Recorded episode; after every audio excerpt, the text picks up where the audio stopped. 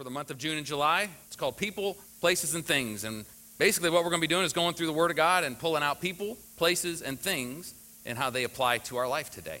So I think you're going to enjoy it. I think it's going to challenge you. Our goal is that you would be encouraged and challenged and lifted up.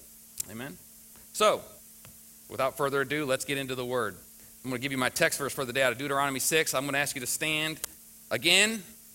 Just make sure your legs aren't falling asleep. We just like to stand here in honor of reading God's word. I think it deserves it.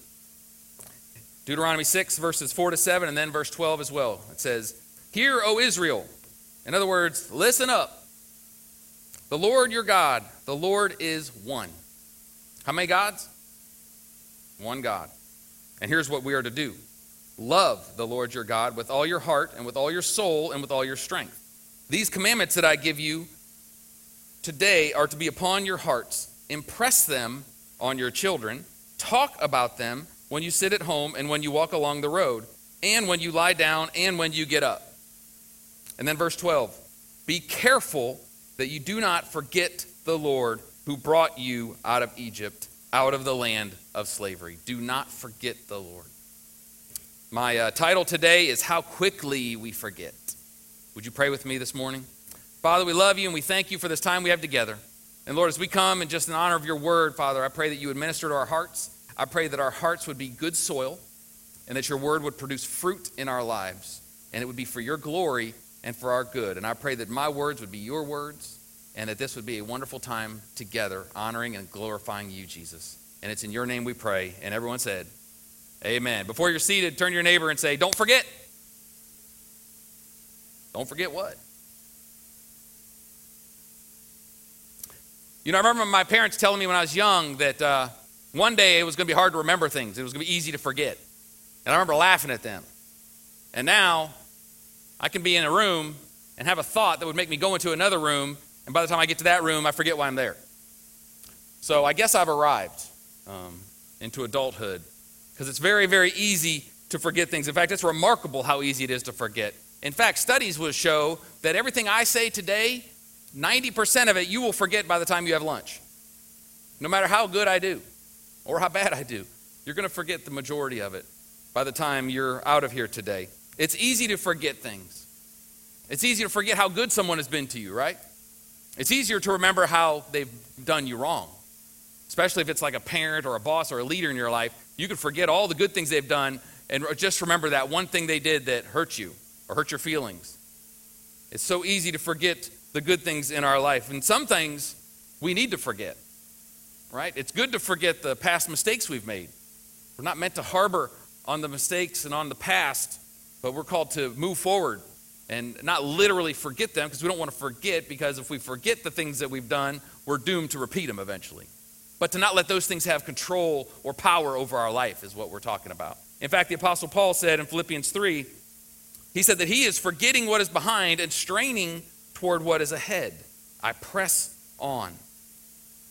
You know, God even forgets, kind of.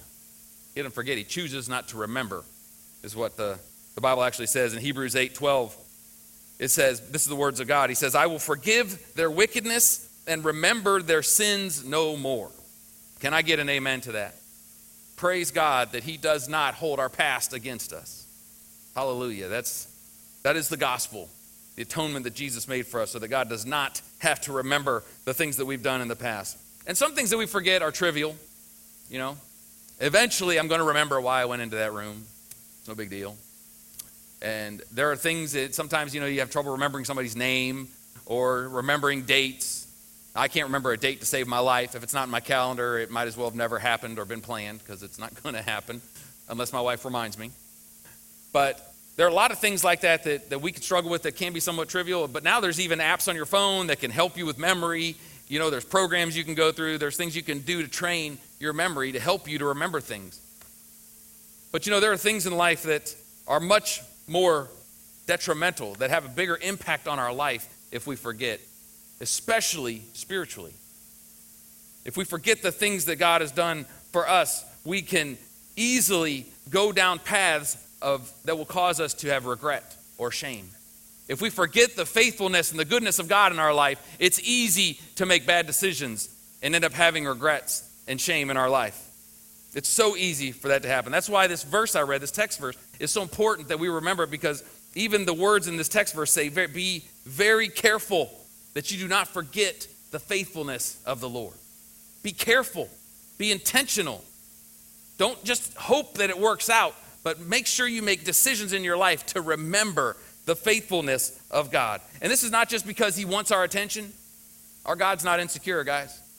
He is fully secure in who He is. He's not just wanting our attention because He's needy. He's saying, Be careful to remember what I've done for you, because when we remember His faithfulness in our life, that is a guide for our future. It's a guide for our life. It'll guide us into good decisions. When we remember what God's done in our life, it will help us in today. It's not just to think about it so we can reflect and talk about how cool it was, like, a, like something in our past that we enjoyed, an event we did, but it's about remembering because it helps us for today and for tomorrow. That's what God wants for each one of us. And You could say, Well, I can't remember what I wore yesterday. How am I going to remember the faithfulness of God in my life? Well, you're in luck. Because if you are a follower of Jesus, if you have given your life to Him and you would call yourself a Christian today, then we have the Holy Spirit who Jesus sent to be with us when he left this earth, and we can be filled with this Spirit. The Bible tells us to be continually filled with the Holy Spirit. And if we have the Holy Spirit in us as a follower of Jesus, one of the traits of the Holy Spirit is to help us remember God's faithfulness. That's beautiful. So we don't have to just do it on our own. In fact, Jesus promised us in John 14, he's getting ready to, he's telling his disciples about when he's going to be leaving. And he tells them, the counselor, which is another, word for the Holy Spirit, whom the Father will send in my name, will teach you all things and will remind you of everything I have said to you. He will remind us. If we are submitted to Him, if we are surrendered to Him, not just because we said a prayer one day, but because our life is in Jesus, we can trust that He will remind us of His faithfulness, even in, especially in tough times. And you know, there's something else the Bible tells us about remembering Him the communion we take in church, the Lord's Supper. It's all about remembering. Jesus said, Do this in remembrance of me. Not just to remember, like, oh, yeah, I remember what he did, but to really reflect on, really to meditate on the goodness, the faithfulness of God in our life. You know, we don't have to just have communion in church with a little pre made cup and a wafer. You can have communion at your home. You can do it every day if you want. Whatever you, whatever you need to do to create habits in your life that you are reminding yourself about God's faithfulness, that you are remembering the Lord. The word says, be careful so that you do not forget. Because God knows how easy it is for us to forget anything in this world. I'm sure there are things that have happened to you that you thought, man, I'll never forget this day. This was the greatest day ever. And five years later, you can't really remember what happened. But in that moment, whoo, that was beautiful. It's the same way with God. You have those moments with God where it's so good. And I've said it to myself so many times. I'm like, God, I'll never doubt you again. And two weeks later, I'm going, God, are you real? Because that's, that's our nature. That's the sin nature that is in each one of us. It is to forget the goodness of God. So, this series we're doing this next two months is called People, Places, and Things. Well, today, I want to talk to you about a thing. It's going to be the focus of of today. And the thing is this golden calf that we see in the book of Exodus. Most of you probably know about the golden calf, at least have some knowledge of it. I'll give you a little backstory about it. The golden calf is a tragic story about a group of people that made a grave error by forgetting about God. They forgot God. And it makes us say or think when we read this story, wow, how quickly we forget. So the children of Israel God led them into Egypt. He said, Go ahead and go, I'll go with you. Well, everything was good for a little while. Then they, got, they grew too big. Pharaoh got nervous. He put them in slavery. 430 years the children of Israel were in slavery in Egypt. Eventually, God raises up the prophet Moses. He says, Moses, you're going to lead my people out of Egypt and back into the promised land. And so he tells Moses how to do this. Moses is scared, but he's like, okay, I'll do it. God ends up uh, Moses goes to Pharaoh. Pharaoh says, There's no way I'm letting these people go. So God sends plagues to the, the people of Egypt. And he sends 10 plagues. And all 10 of these plagues were specific acts of power that God was showing based on a God that Egypt had. Every one of them was to come against a God that they had. And the last, the, the ninth one was specifically a big deal because it was the plague of darkness. And the most powerful, the most important, the most revered God in all of Egypt was the sun god Ra. And so for God to say it's going to be dark for three days, the sun's not coming up, was a display of his power over the Egyptian god, the Egyptian sun god. But Pharaoh still would not relent. So God sent the 10th plague, which most of you know was him killing the firstborn of each family in Egypt. And the Israelites were passed over. That's where we get the Passover. They put the blood over the doorpost. The angel of death passed by their houses and killed the firstborn of every family in Egypt. And this was a display of God's power because of what Pharaoh did earlier when he was killing all the, the boys that were being born to Israelites. So God came and showed his power by killing every firstborn in the whole country of Egypt. And this was finally enough for Pharaoh to say, Moses, get out of here. Get your people and get out of here. I'm tired of this all, all this stuff. So Moses gets the people. They leave. They, they go walk out of Egypt. And it leads them to the Red Sea. And we know what happens at the Red Sea. They get there. They can't cross. The Egyptians say, What are we doing? Why have we left them leave? So they start to chase the Israelites. God opens the Red Sea. The Israelites walk through on dry ground. He didn't just move the water out of the way, He even dried up the ground for them. That's how good God is. They go across. Egyptians chase them. Red Sea closes up on the Egyptians. Every person in the army was killed. God leads them all the way to Mount Sinai. And they, they go to Mount Sinai. Moses goes up on the mountain. God meets with Moses, gives him the Ten Commandments, makes the covenant with the children of Israel, made a blood covenant with the children of Israel. And the children of Israel responded, Yes, we will do it. God said, If you will obey my commands, if you will uh, obey my decrees, I will be your God. And they said, Yes, yes, that sounds good to us. Let's do it. They just witnessed a lot of really cool stuff. So they were, they were in the mood to make a covenant with God. And so they did it. And then Moses goes back up on the mountain to get more instruction from God, gets the blueprints for the tabernacle, a bunch of things. But he's gone for 40 days. And the children of Israel get restless, they get impatient. So finally, they've had enough. They don't know what's happened to Moses. So they come to Aaron, who was Moses' right hand man and they declare and ask him to do something for them. I'm going to read it out of Exodus 32, verses 1 to 4. It says, When the people saw that Moses was so long in coming down the mountain, they gathered around Aaron and said, Come, make us gods who will go before us. As for this fellow Moses, who brought us up out of Egypt, so they admitted that Moses is the one that brought them out of Egypt with the God's help, we don't know what has happened to him. Aaron answered, Take off your gold earrings that your wives, your sons, and your daughters are wearing and bring them to me. So the people took off their earrings and brought them to Aaron.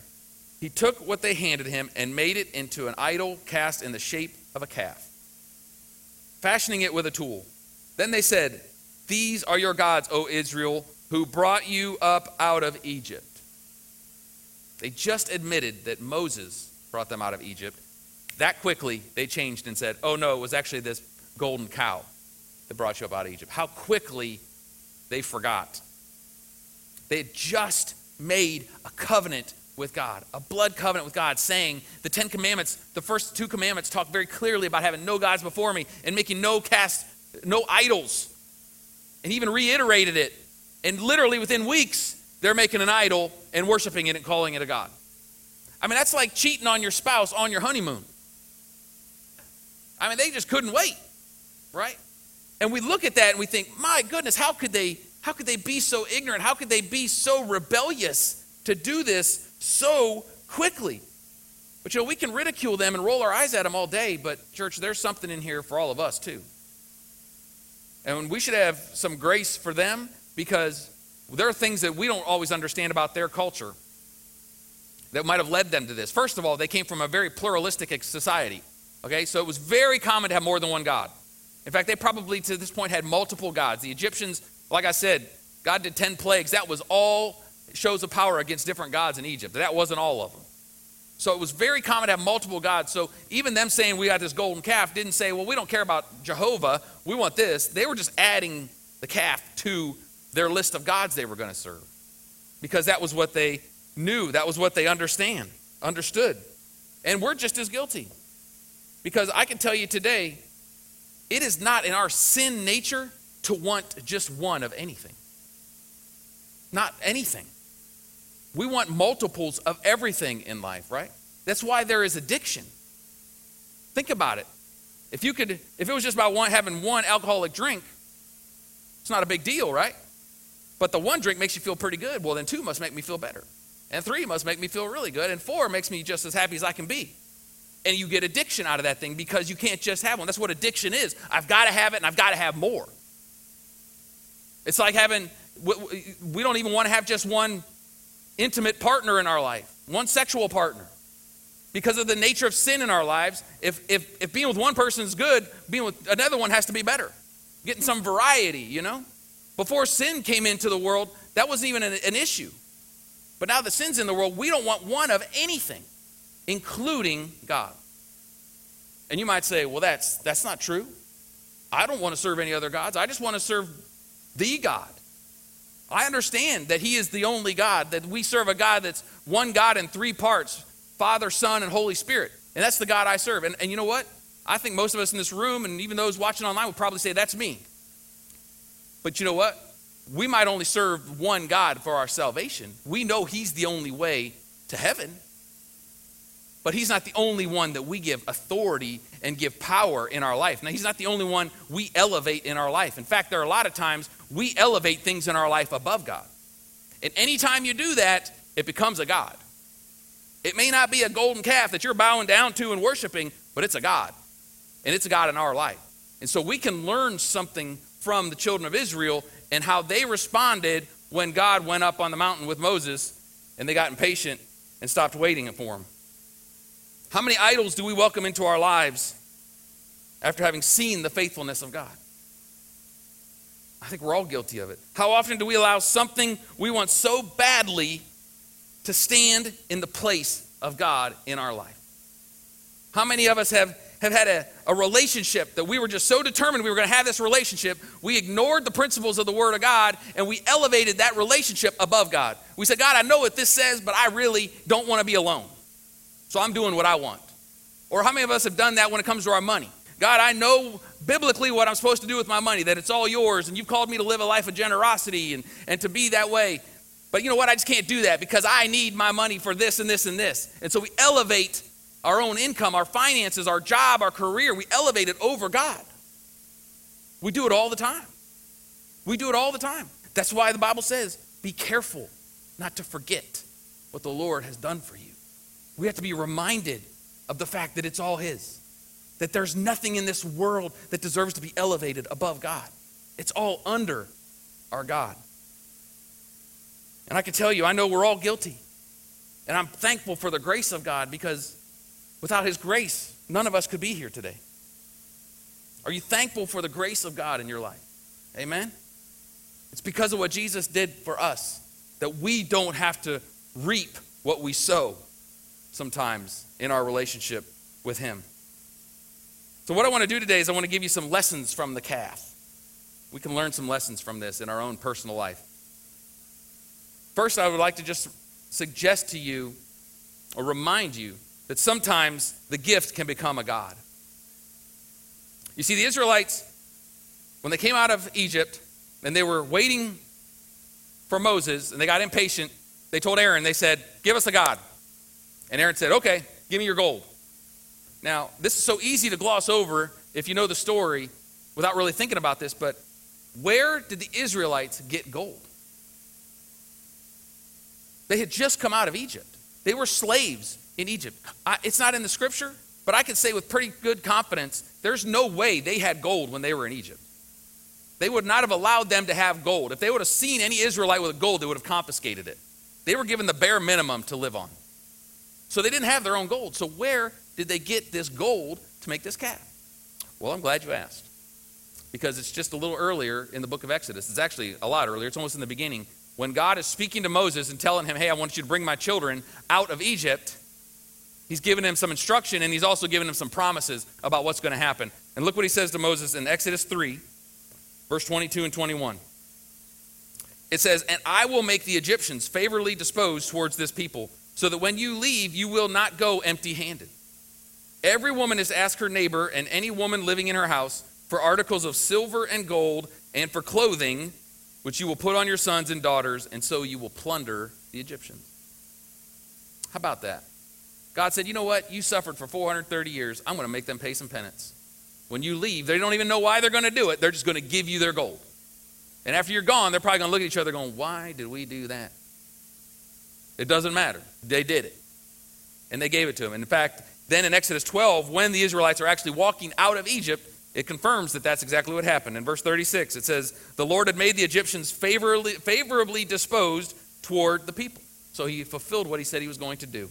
And they gave them what they asked for, so they plundered the Egyptians. How many of you know sometimes the gift that God gives us can become a God in our life? Sometimes the gift we get from God becomes a God in our life, which is exactly what happened here. Sometimes the gifts we get from God, we elevate above Him. We thank Him for the gift. We thank Him for what He's given us. And then we, down the road, all of a sudden, we go, you know what, though? This is really important to me. I'm going to protect it with all my life. And you actually, whoop, you put it right above God, who's the one that actually gave it to you to begin with.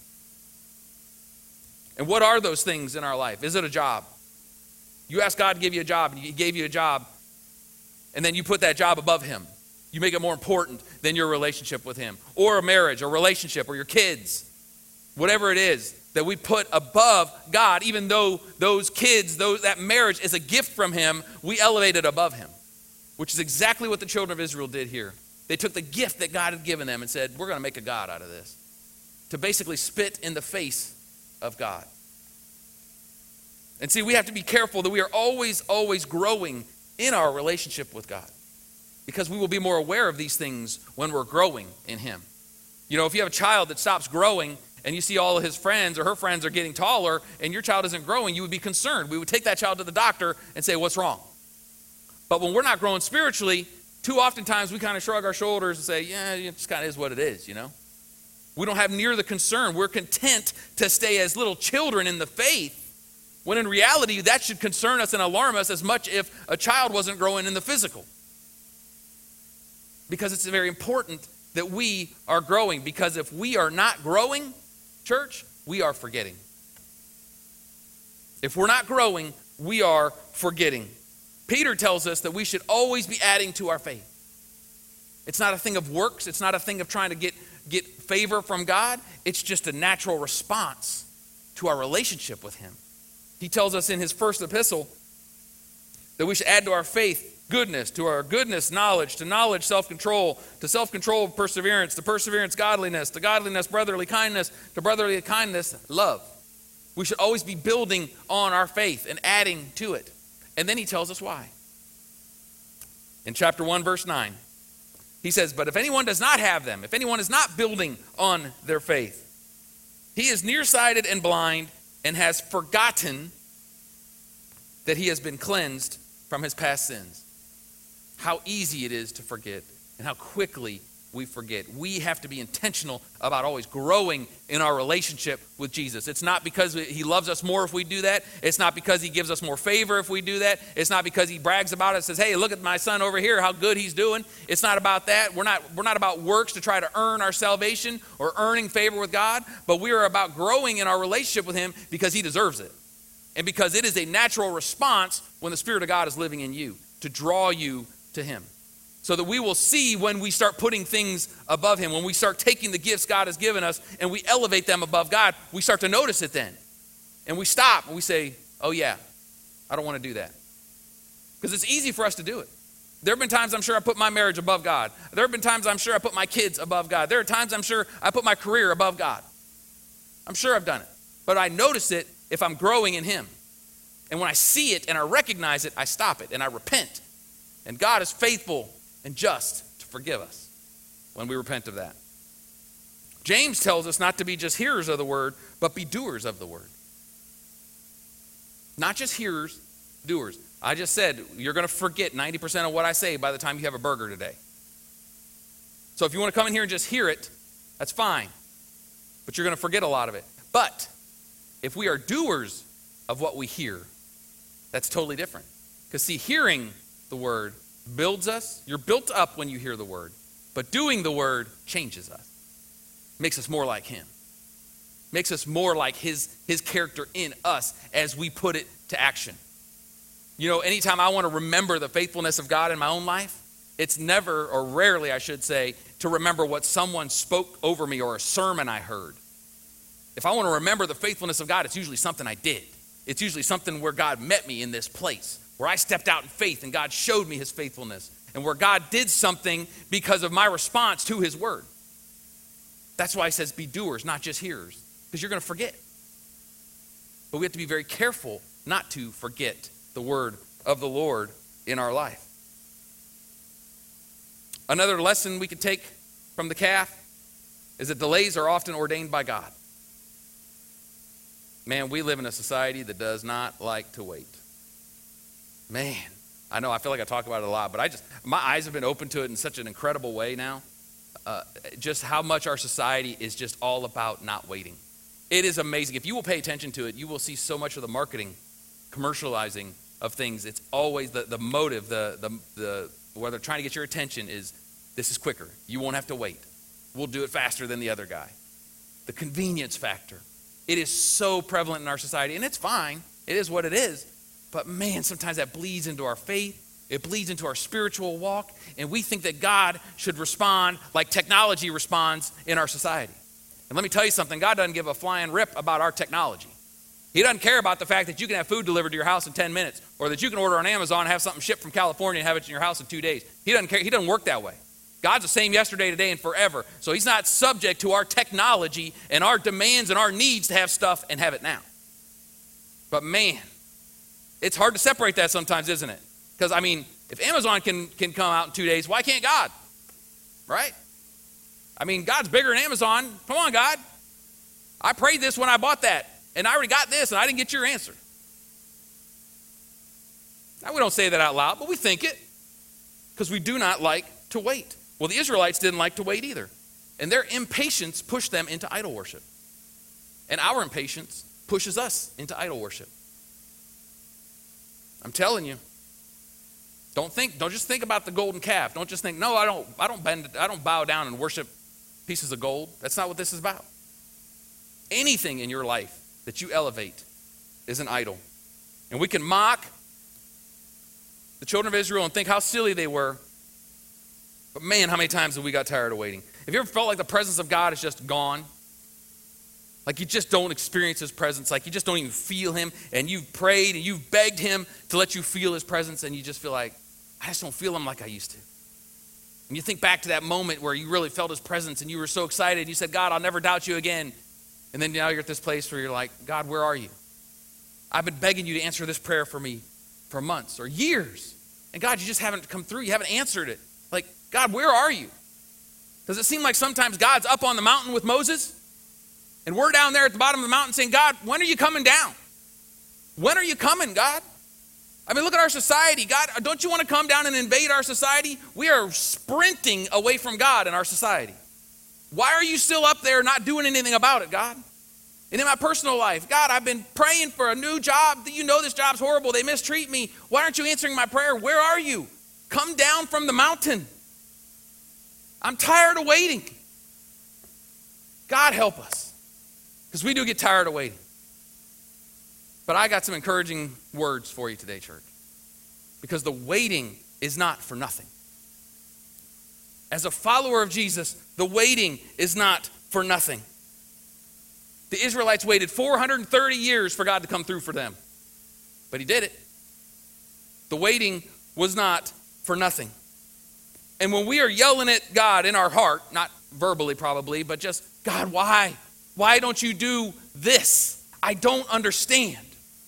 You know what God's response is? You're right. You don't understand. And you may not understand. And God would say, I don't owe you understanding. What I owe you is my faithfulness. And you can stand on it and know that it's true. Praise God. And you know what he would tell us that we owe him? Trust.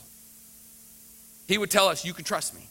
I know you're in a situation you don't like. I know that job is not good. I know this relationship is not good. I know your financial situation is not good. I know. God will say, I know. I have not abandoned you. I'm not hiding up on the mountain. You know, when God was on the mountain, he was down at the foot of it too. He's everywhere. Praise God. So he's not missing, he's not abandoning you, he's not forsaking you. We stand on his word that we know that he is faithful. One of the names of God is faithful. He's faithful and true. So we stand on that. And he says, I don't owe you understanding. You may understand it one day in hindsight, You may not. But that's okay. You still trust me. We don't wait for nothing. Are we going to create gods or idols in the waiting, or are we going to trust him? Joseph was told he was going to, he, he had the dreams that God gave him, that he was, you know, his brothers were going to be bowing down to him. It took him 13 years to see that fulfilled. And let me tell you, it wasn't just 13 years of kicking back, drinking sweet tea. He went through a living hell for 13 years before that was fulfilled in his life. King David, David was anointed the king of Israel, and he had to wait for 15 years, and he went through the same stuff. He was on, he was running for his life from the current king. And he even had two opportunities where he could have killed the king, and no one in Israel would have blamed him. Yet he would not do it because he said, I trust God. He did not take matters into his own hands. How often do we take matters into our own hands because we're tired of waiting for God? I can tell you, we're only messing ourselves up. We're only creating golden calves in our life if we refuse to wait for our God. And I can promise you today, waiting is not exclusive to you. We're all waiting. You're going to wait for God more in your life than you're going to wait in traffic in Atlanta. You are. We spend a lot of our time waiting for God because God doesn't work on our timetable. We want it now. And God says the waiting is not meaningless. He tells us to wait well. If we wait well, we will rise up on wings as eagles. If we wait well. The, uh, the Bible is very clear that God tests us. You know, we don't preach about God testing us very often because that's not fun. We'd rather just preach about God blessing us and being our little genie in a bottle. But God tests us. In fact, Peter, in that same chapter, in 1 Peter 1, verse 6, he says, In this you rejoice, though now for a little while, if necessary, you have been grieved by various trials, so that the tested genuineness of your faith, more precious than gold that perishes though it is tested by fire, may be found to result in praise and glory and honor at the revelation of Jesus Christ. So God tests us. And I can tell you today that I believe with all my heart that one of the biggest ways God tests us is waiting. Because that's a test. When we have to wait, sometimes it's not just that we're not ready for it, sometimes it's God testing to make sure that our faith is genuine. Because let me tell you, it's easy to trust in a God that just answers everything and does whatever we want. It's harder to trust a God that's going to make us wait. And sometimes, in hindsight, we look back and we go, Thank you, God, for not answering that prayer. Because, see, He actually does know more than us. I know we think we know as much as Him sometimes, but He knows quite a bit more. And so He will make us wait, and that can be a test for us because we can be so short sighted that all we can see is what's right up under our nose. But I'm telling you today, church, this is actually very encouraging to know that God tests us and that to know that one of the ways He tests us is by making us wait. It's very encouraging because if you're waiting today for something, if you're waiting, you can know biblically, okay, God's making me wait. Now, it's not necessarily true that you're going to get what you want in the end anyway, because sometimes what you're wanting isn't what He wants for you. But we can know in the waiting that God's best is for us. He says, I know the plans I have for you plans to prosper you, not to harm you. So when we're waiting, it's not so God can keep his thumb on us because he wants to hold us back. Jesus came to give us freedom freedom in Christ, that we can rejoice even in the waiting. So don't allow the waiting for you to cause you to bring idols into your life. And then, third and finally, a lesson we learn from the golden calf is that we don't get what we deserve. Can someone say amen? Praise God that we don't get what we deserve. The children of Israel just made a blood covenant with God. Just made it. And blood covenants were not uncommon in that day. It was very common to make blood covenants. And in a standard blood covenant, if one person broke the covenant, the offender, the punishment for the offender was death. So God had every right to kill the whole group of them. In fact, he kind of wanted to. He told Moses, he said, Moses, get out of my way so I can get rid of these people, and I'll make you into a greater nation than they ever were. But thank God for Moses. Because Moses stood in the gap for them. Moses petitioned God and said, God, don't do it. In fact, he encouraged God to remember his promise to Abraham, Isaac, and Jacob. So God even used Moses to remind him of his promise. Not that God forgot, but it was even a, that could even been a test for Moses to see if he would remember God's promise. So we see in Exodus 32, verses 31 and 32, it says, So Moses went back to the Lord and said, Oh, what a great sin these people have committed. They have made themselves gods of gold. But now, please forgive their sin. But if not, then blot me out of the book you have written. Moses mediated on their behalf and made atonement, and God relented. Thank God. God's grace was evident even in this season, in this story. We think of the grace of God being a New Testament concept, and it is, but it's also evident in the Old Testament because he had every right to wipe them out. Yet he allowed Moses to stand in the gap for them and be a mediator for them. You know, we have a mediator today, too. His name is Jesus. And let me tell you, there's no greater mediator than you and I could ever have. Moses was actually a type of Jesus in the Old Testament. By saying that, we're not saying that he was a God. He wasn't a God at all, he was a human.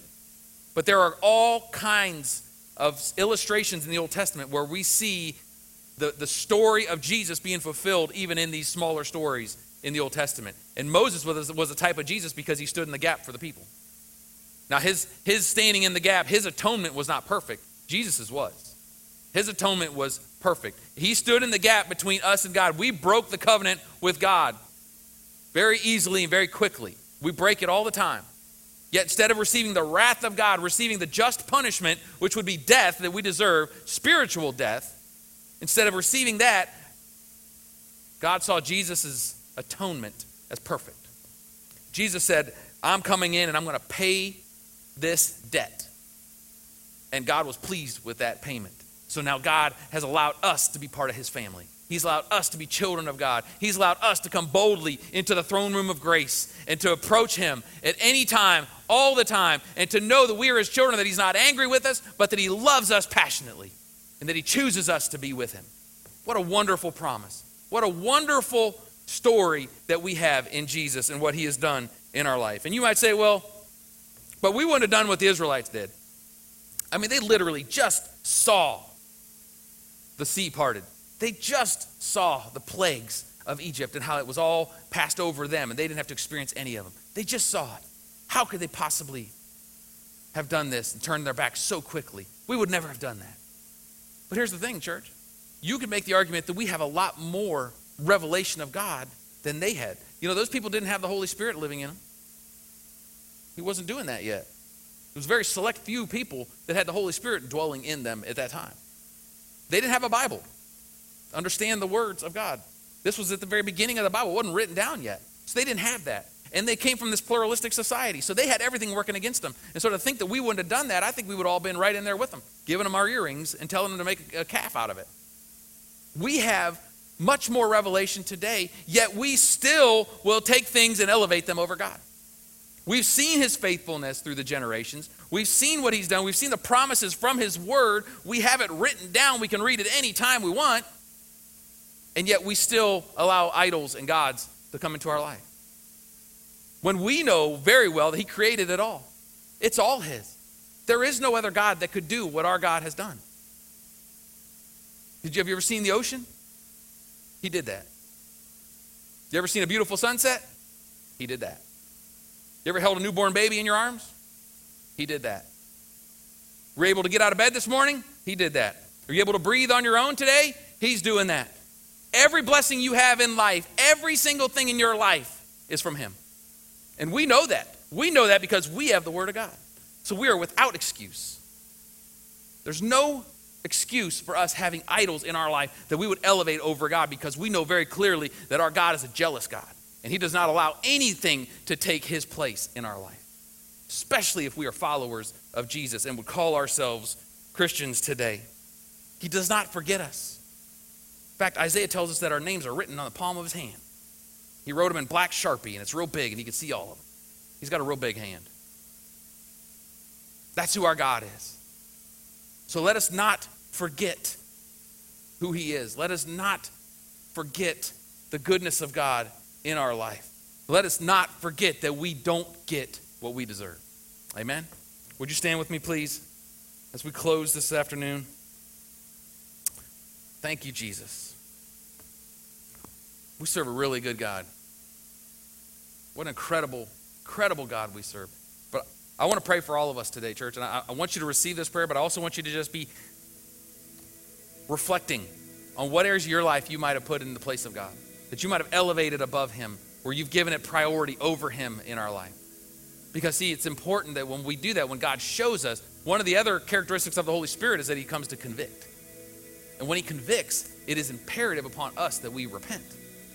Repentance is not for that first prayer you pray to get saved, repentance is a lifestyle for a Christian. Because unless you stop sinning, and nobody has, so don't even nod your head at me like you have. You have to, we have to continually repent. The Lord's Prayer says, Forgive me my sins. We're to pray that every day.